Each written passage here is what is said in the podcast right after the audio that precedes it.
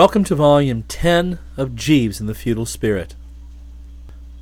Chapter 21 It is pretty generally recognized in the circles in which he moves that Bertram Wooster is not a man who lightly throws in the towel that admits defeat. Beneath the thingamies of the what-do-you-call-it, his head, wind, and weather permitting, is as a rule bloody but unbowed, and if the slings and arrows of outrageous fortune want to crush his proud spirit, they have to pull their socks up and make a special effort. Nevertheless, I must confess that when already weakened by having come down to breakfast, I beheld the spectacle which I described, I definitely quailed. The heart sank.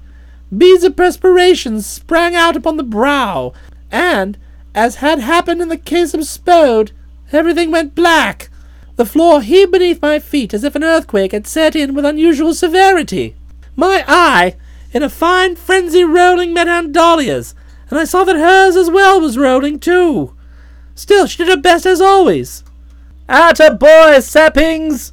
She said heartily, We were all wondering where that necklace could have gotten to. It is yours, isn't it, Mrs. Trotter?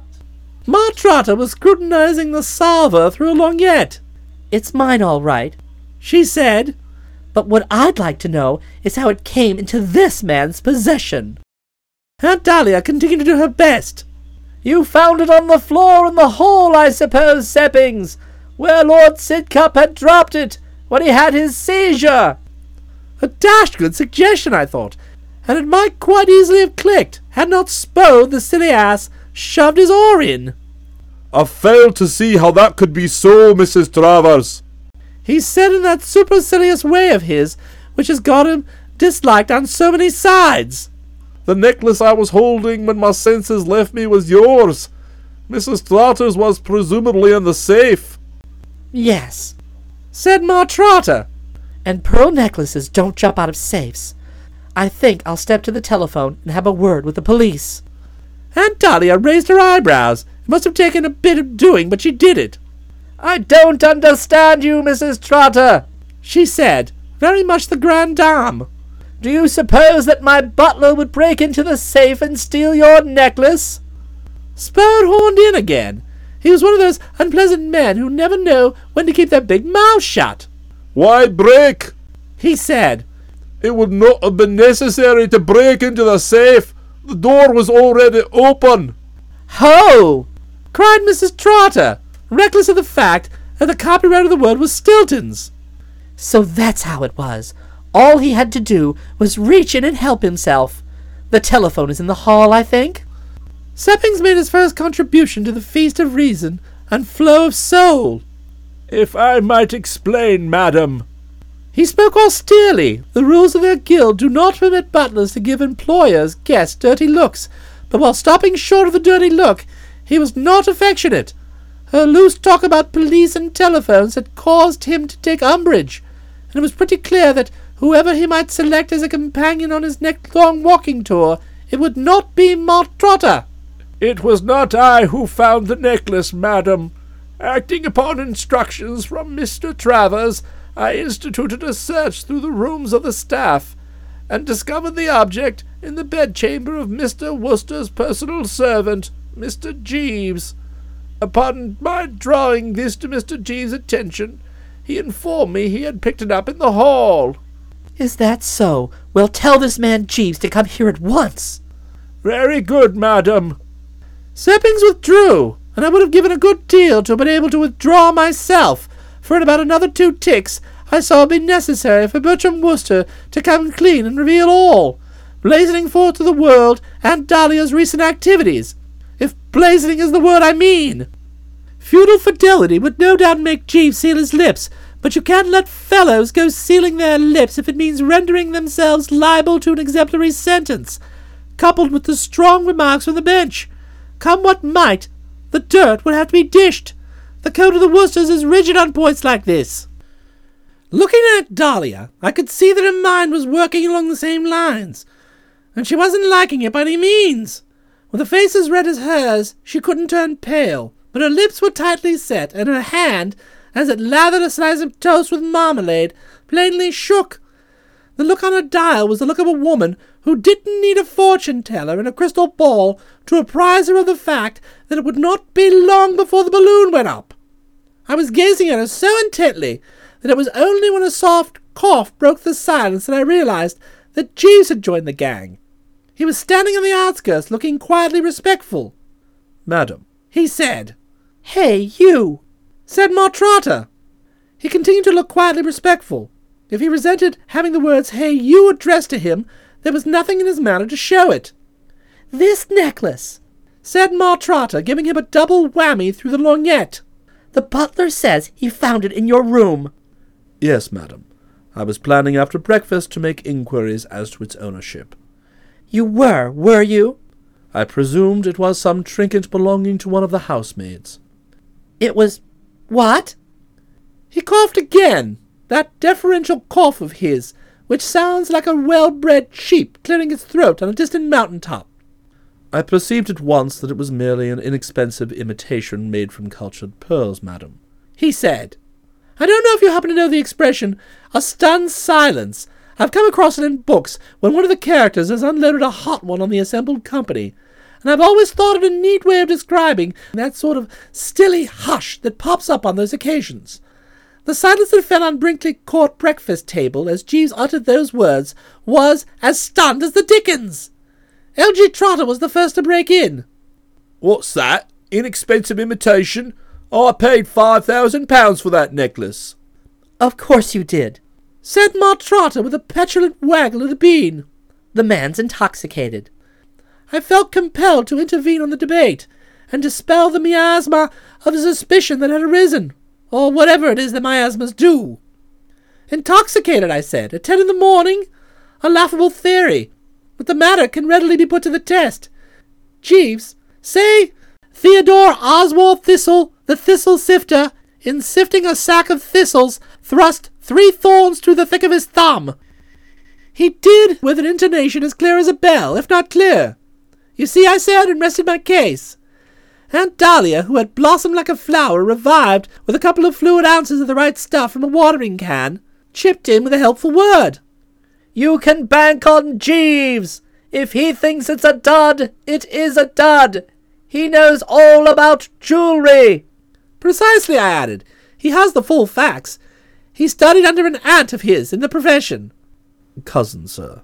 Of course, yes, cousin. Sorry, Jeeves. Not at all, sir. Spode came butting in again. Let me see that necklace. He said authoritatively. Jeeves drew the salver to his attention. You will, I think, support my view, my lord. Spode took contents, glanced at them, sniffed, and delivered judgment. Perfectly correct. An imitation, and not a very good one at that. You can't be sure. Said Percy, and got withered by a look. Can't be sure. Spode bristled like a hornet whose feelings have been wounded by a tactless remark. Can't be sure. Of course he's sure, I said, not actually slapping him in the back, but giving him a backslapping look designed to show him that he got Bertram Wooster in his corner. He knows, as everybody knows, that cultured pearls have a core. You spotted the corner second, didn't you, Spode, old man? Or rather, Lord Sidcup, old man? I was going on to speak of the practice of introducing a foreign substance into the oyster in order to kid it along and induce it to cover this FS with layers of nacre, which I still think is a dirty trick to play on a shellfish, which simply wants to be left alone with its thoughts. But Spode had risen. There was dudgeon in his manner. All this sort of thing at breakfast. He said, and I saw what he meant. At home, no doubt, he wrapped himself around the morning egg in cosy seclusion, his morning paper propped up against the coffee pot, and none of this business of naked passions buzzing all over the place. He wiped his mouth and left via the French window, wincing with a hand to his head as L.G. Trotter spoke in a voice that nearly cracked his teacup. Emily, explain this. Ma Trotter got the lorgnette working on him, but for all the good it did, she might as well have used a monocle. He stared right back at her, and I imagine couldn't be certain, of course, because his back was to me, that there was in his gaze a steely hardness that turned her bones to water. At any rate, when she spoke, it was like what I have heard Jeeves describe as the earliest pipe of half-awakened birds. I, I can't explain it, She, yes, quavered. I was going to say murmured, but quavered hit it off much better. L.G. Trotter barked like a seal. Oh, I can. He said, You've been giving money on the sly again to that brother of yours. This was the first I'd heard of any brother of Ma Trotter, but I wasn't surprised. My experience is that all wives of prosperous businessmen have shady brothers in the background to whom they slip a bit from time to time. Don't lie to me. Oh, cried the shrinking woman, shrinking a bit more, and the spectacle was a bit too much for Percy. All this while he had been sitting tensely where he sat, giving the impression of something stuffed by a good taxidermist. But now, moved by his mother's distress, he rose rather in the manner of one about to reply to the toast of the ladies. He was looking a little like a cat in a strange alley, which is momentarily expecting a half brick in the short ribs, but his voice, though low, was firm. I can explain everything. Mother is innocent. She wanted her necklace cleaned. She entrusted it to me to take it to the jeweler's. I pawned it and had an imitation made. I needed the money urgently. Aunt Dahlia, will I be blowed? What an extraordinary thing to do! Did you ever hear of anyone doing anything like that, Bertie? New to me, I must confess. Amazing, eh? Bizarre, you might call it. Still, that's how it goes. Yes, that's how it goes.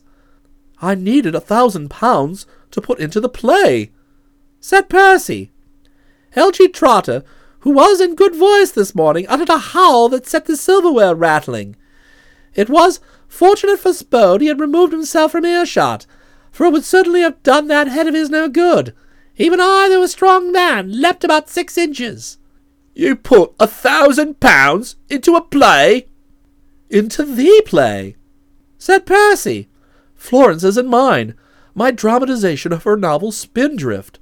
One of our backers has failed us, and rather than disappoint the woman I loved. Florence was staring at him, wide eyed. If you remember, I described her aspect on first glimpsing my mustache as having had a touch of the soul's awakening. But the S.A. was now even more pronounced. It stuck out a mile. Percy, you did that for me? I'd do it again, said Percy. L.G. Trotter began to speak. As to whether he opened his remarks with the words bagoom, I cannot be positive, but there was a bagoom implicit in every syllable. The man had got it right at the nose. One felt a gentle pity for Ma Trotter, little as one liked her. Her reign was over. She'd had it. From now on, it was plain who was going to be the Fuhrer of the Trotter home. The worm of yesterday, or you might say the worm of ten minutes ago, had become a worm in tiger's clothing. That settles it. He vociferated, if vociferated is the word. There won't be any more loafing about London for you, young man. We leave this house this morning. What? Yipped Aunt Dahlia. And the moment we get back to Liverpool, you start at the bottom of the business as you ought to have done two years ago if I hadn't let myself be persuaded against my better judgment. Five thousand pounds I paid for that necklace, and you. Emotion overcame him, and he paused. But, Mr. Trotter! There was anguish in Aunt Dahlia's voice. You're not leaving this morning? Yes, I am. Think I'm going to go through another of that French cook's lunches? But I was hoping you would not go away before we had settled this matter of buying the boudoir. If you could give me a few moments in the library. No time for that. I'm going to drive to Market Snodsbury and see a doctor. Just a chance he may be able to do something to relieve the pain. It's about here it seems to be catching me, said L.G. Trotter, indicating the fourth button of his waistcoat. Tut, tut, said Aunt Dahlia, and I tut-tutted too, but nobody else expressed the sympathy the writhing man had the right to expect. Florence was still drinking in Percy with every eye at her disposal, and Percy was bending solicitously over Ma Trotter, who was looking like a toad beneath the barrow. Come, mother, said Percy, hoiking her up from where she was roosted. I will bathe your temples with eau de cologne. With a reproachful look at L.G. Trotter, he led her gently from the room. A mother's best friend is her boy. Aunt Dahlia was still looking aghast, and I knew what was in her mind. Once this Trotter got away to Liverpool, she would be dished. Delicate negotiations like selling a weekly paper for the gentler sex to a customer full of sales resistance can't be conducted successfully by mail. You have to have men like L.G. Trotter on the spot, kneading their arms and generally giving them the old personality. Jeeves, I cried. I don't know why, because I couldn't see what he could do to help. He sprang respectfully to life. During the late give and take, he had been standing in the background with that detached, stuffed frog look on his face, which is always what he wears when he's present at a free-for-all in which his sense of what is fitting does not allow him to take part. And the spirits rose as I saw from his eye that he was going to rally round. If I may make a suggestion, sir. Yes, Jeeves. It occurs to me that one of those morning mixtures of mine might bring relief to Mr. Trotter. I gargled. I got his meaning. You mean those pick-me-ups you occasionally prepare for me when the state of the old head seems to call for it? Precisely, sir. Would they hit the trot with Mr. Spotter, or rather the other way around? Oh, yes, sir. They act directly on the internal organs. It was enough I saw that, as always, he had tertigisted and rammed, and I turned to L.G. Trotter. You heard? No, I didn't. How do you expect me to hear things? I checked him with one of my gestures. Well, listen now, I said. Be of good cheer, L.G. Trotter, for the United States Marines have arrived. No need for any doctors. Go along with Jeeves, and he will mix you a mixture which will put the old turn in mid-season, before you can say Lemuel Gengulphus. He looked at Jeeves with wild surmise, and I heard Aunt Dahlia gasp a gasp. Is that right? Yes, sir. I can guarantee the efficacy of the preparation. L.G. Trotter emitted a loud woof. Let's go, he said briefly. I'll come with you and hold your hand, said Aunt Dahlia. Just one word, I said, as the procession started to file out. On swallowing the stuff, you will have the momentary illusion you've been struck by lightning. Pay no attention. It's all part of the treatment. But watch the eyeballs, as they're liable, unless checked, to start from the parent sockets and rebound from the opposite wall. They passed from the room, and I was alone with Florence. Chapter 22 It's an odd thing, but it hadn't occurred to me in the rush and swirl of recent events that with people drifting off in twos and threes, in the case of Spode in ones, the time must inevitably come when this Beazle and I would be left face to face in what is called a solitude deux. And now, with this unpleasant state of affairs, it was difficult to know how to start the conversation. However, I had a pop at it, the same pop I had when finding myself closeted with L.G. Trotter. Can I get you a sausage? I said. She waved it away. It was plain that the unrest in her soul could not be lulled with sausages. Oh, Bertie, she said and paused. Or a slice of ham. She shook her head. Ham appeared to be just as much a drug in the market as sausages. Oh, Bertie. She said again. Right, opposite you, I said encouragingly. Bertie, I don't know what to do. She signed off once more, and I stood there waiting for something to emerge. I have formed idea of offering her a kipper I dismissed.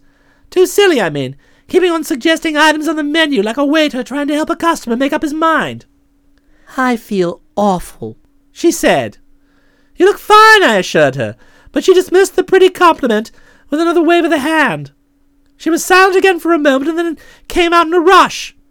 It's about Percy. I was nibbling a slice of toast as she spoke, but lowered courteously. Percy, I said. Oh, Bertie, she proceeded, and from the way her nose wriggled, I could see that she was in quite a state. All that happened just now, when he said that about not disappointing the woman he loved, when I realized what he had done, just for me, I know what you mean. Very white of him. Something happened to me. It was as though, for the first time, I was seeing the real Percy. I'd always admired his intellect, of course, but now it was different. I seemed to be gazing into his naked soul, and what I saw there... Pretty good, was it? I queried, helping the thing along. She drew a deep breath. I was overcome. I was stunned. I realized he was just like Rollo Beaminster. For a moment I was not abreast. Then I remembered. Oh, ah, yes, you didn't get around to telling me much about Rollo, except he was in a wild mood. Oh, that was quite early in the story, before he and Sylvia came together again. They came together, did they? Yes, she gazed into his naked soul and knew that there was no other man for her. I've already stressed the fact that I was mentally at my brightest this morning, and hearing these words I got the distinct idea she was feeling pretty pro-Percy as of even date. I might be wrong, of course, but I didn't think so. It seemed to me that this was a good thing that wanted pushing along. There is, as Jeeves has taken so neatly putting it, a tide in the affairs of men which, taken at the flat, leads to fortune. I say, I said, here's a thought. Why don't you marry Percy? She started. I saw she was trembling. She was moved. She was stirred. She seemed to feel the rush of life along her keel. In her eyes, as she gazed at me, it wasn't difficult to spot the light of hope.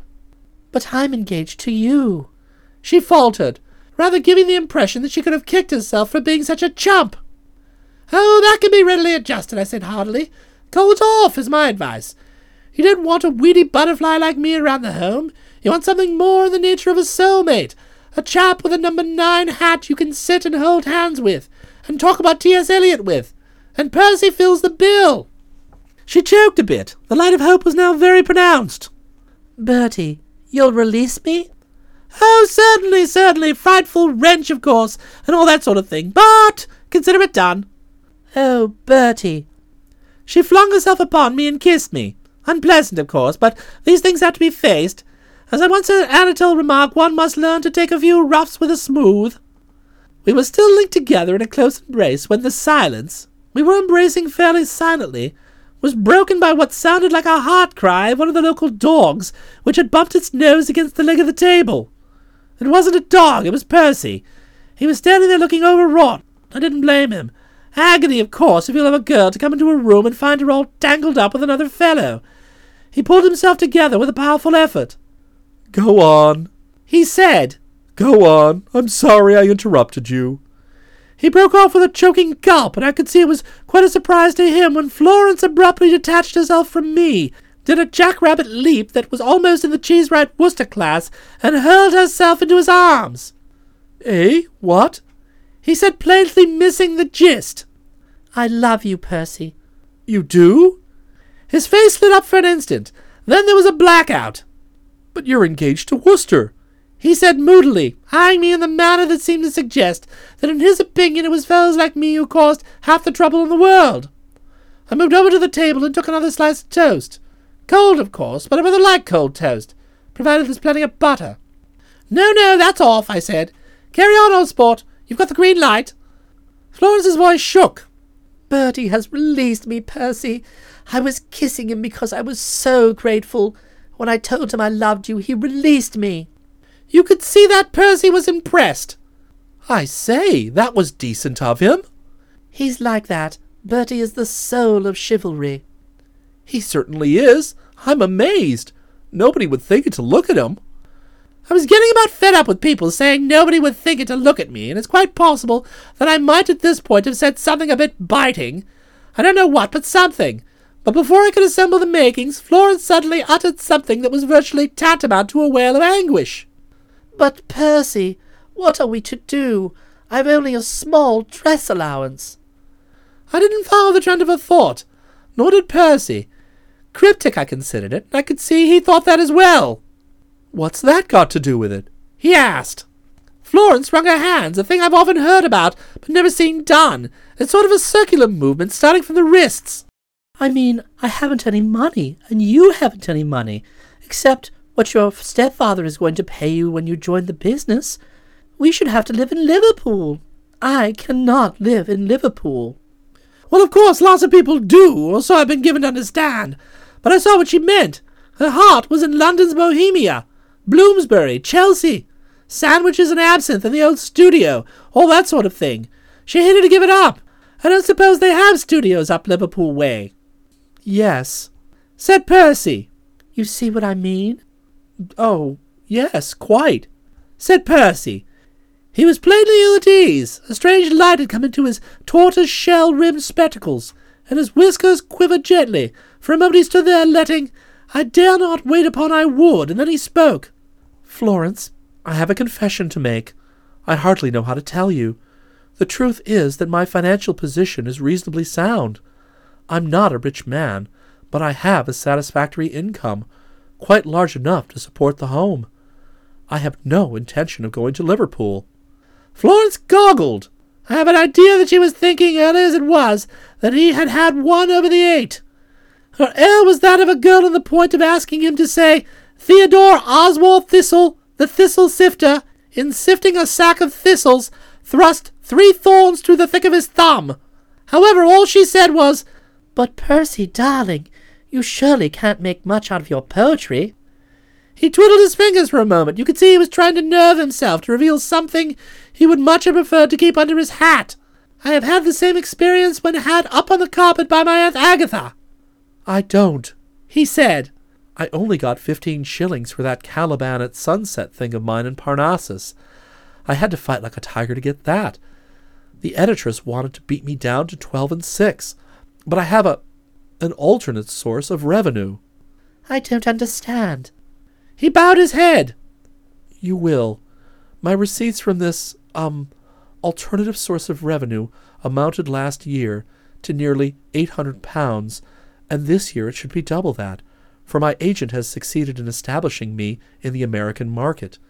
Florence, you will not shrink from me, but I have to tell you, I write detective stories under the pseudonym of Rex West. I wasn't looking at Florence, so I don't know if she shrank from him, but I certainly didn't. I stared at him agog. Rex West? Lord love a duck! Did you write the mystery of the pink crayfish? I gasped. He bowed his head again. I did, and Murder in Mauve, The Case of the Poisoned Donut, and Inspector Biffin Views the Body. I hadn't happened to get hold of those, but I assured him I would lose no time in putting them in my library list, and went on to ask a question which had been occupying my mind for quite a while. Then who was it who bumped off Sir Eustace Willoughby with the blunt instrument? In a low tone toneless voice he said, Burwash, the butler. I uttered a cry, as I suspected, as I suspected from the first. I would have probed further into his art, asking him how he thought up these things and did his work, regular hours or wait for inspiration, but Florence had taken the floor again. So far from shrinking from him, she was nestling in his arms and covering his face with burning kisses. Percy, She was all over the blighter. I think it's wonderful. How frightfully clever of you. He tottered. You're not revolted? Of course I'm not. I'm tremendously pleased. Are you working on something now?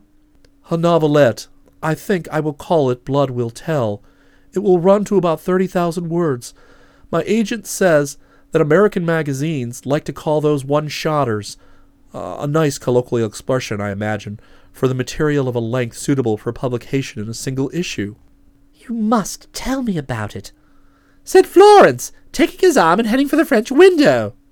Hey, wait a minute, I said. Yes? Said Percy, turning. What is it, Wooster? Talk quickly, I'm busy. Can I have your autograph? He beamed. You really want it? I'm a great admirer of your work, That is the boy. said Percy. He wrote it on the back of an envelope, and they went out hand in hand, those two young folks starting on the long journey together, and I, feeling a bit peckish after this emotional scene, sat down and had another go at the sausages and bacon.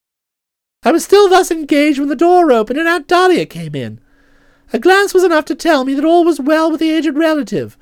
On a previous occasion I've described her face as shining like the seat of a bus driver's trousers. It was doing so now. If she was going to be the Queen of the May, she could not have looked chirpier. Has L.G. Trotter signed the papers? I asked. He's going to, the moment he gets his eyeballs back. How right you were about his eyeballs.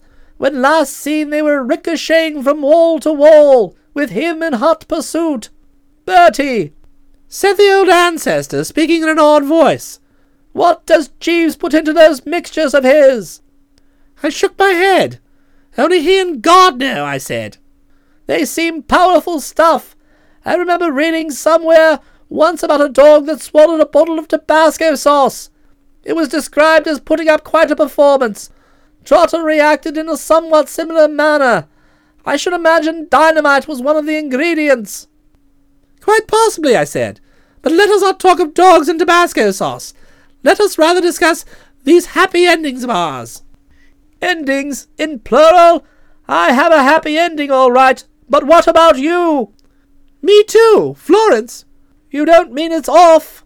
She's going to marry Percy. Oh, Bertie, my beamish boy! Didn't I tell you I had faith in my star? The moral of the whole thing, as I see it, is you can't keep a good man down, or... I bowed slightly in her direction. A good woman! What a lesson this should be to us, old flesh and blood. Never give up, never despair, however dark the outlook. I was about to add, and however black the clouds, and go on to speak of the sun sooner or later smiling through, but at this moment Jeeves shimmered in. Excuse me, madam. Would it be convenient for you to join Mr. Trotter in the library, madam? He is waiting there for you. Aunt Dahlia really needs a horse to help her get up to speed, but though afoot, she made excellent time to the door. How is he? She asked, turning on the threshold. Completely restored to health, madam. I am happy to say he speaks of venturing on a sandwich and a glass of milk at the conclusion of your conference. She gave him a long, reverent look. Jeeves, she said, you stand alone. I knew you would save the day. Thank you very much, madam. Have you ever tried those mixtures of yours on a corpse? Not yet, madam. You should, said the old relative, and curvetted out like one of those meddlesome steeds which, though I have never heard one to do it myself, say, Ha! among the trumpets. A silence followed her departure, for I was plunged in thought. I was debating within myself whether to take a step of major importance, or whether, on the other hand, not to, and at such times one does not talk, one weighs the pros and cons. I was, in short, standing at a man's crossroads. That moustache of mine. Pro, I love the little thing. I fancied myself in it. I had hoped to nurse it through the years with top dressing till it became the talk of the town. Con, but was it, I asked myself, safe? Recalling the effect of its impact on Florence Craye, I saw clearly that it made me too fascinating. There peril lurked. When you become too fascinating, all sorts of things are liable to occur, which you don't want to occur if you follow me. A strange calm descended upon me. I'd made my decision. Jeeves, I said, and if I felt the passing pang, why not? One is but human. Jeeves, I said, I'm going to shave off my mustache. His left eyebrow flickered, showing how deeply the words had moved him. Indeed, sir. Yes, you have earned this sacrifice. When I have eaten my fill. Good sausages, these. Yes, sir. Made no doubt from contented pigs. Did you have some for breakfast? Yes, sir. Well, as I was saying, when I have eaten my fill, I shall proceed upstairs to my room. I shall lather the upper lip. I shall take razor in hand, and voila! Thank you very much, sir. He said. The end. This is your narrator, Jim Campanella. We hope you've enjoyed this Uvula audio presentation of Jeeves and the Feudal Spirit by P.G. Wodehouse. Performance copyright 2009 by Uvula Audio. All rights reserved. The opening and closing themes were written by the well known BBC composer Nigel Hess. Although the themes were not written originally for this purpose, as usual, they fit the story very nicely. Please feel free to write us and tell us what you think at uvulaaudio at uvulaaudio.com and check out our MySpace website to contact fellow listeners, myspace.com slash uvulaaudio. We're listed on Podcast Alley. Please feel free to vote for the adult or kids book cast so that we can get more listeners there. As usual, you may want to check out our Cafe Press website for t-shirts, mugs, and other things. For other Uvula Audio titles, please go to our website at www.uvulaaudio.com. For the next couple of weeks, we will be on winter hiatus. We will return at the beginning of March with Paul Ernst's 1937 pulp novel, Justice Incorporated. This wonderful novel introduced the hero Richard Benson, who inspired the creation of Batman. As you will see, he's very different from Doc Savage in both story and tone. Justice Incorporated is much darker than The Man of Bronze, for example. Even though the stories on the surface seem very similar, where you've got a, a hero with a bunch of helpers fighting crime, really it's like comparing apples and oranges, as, as you'll see when you hear the stories. The story is a bit dated after all this time, but it's still a rousing adventure for older kids and parents alike, and we really think you'll enjoy this, probably as much as we do. From all of us at Uvula Audio, we thank you for listening.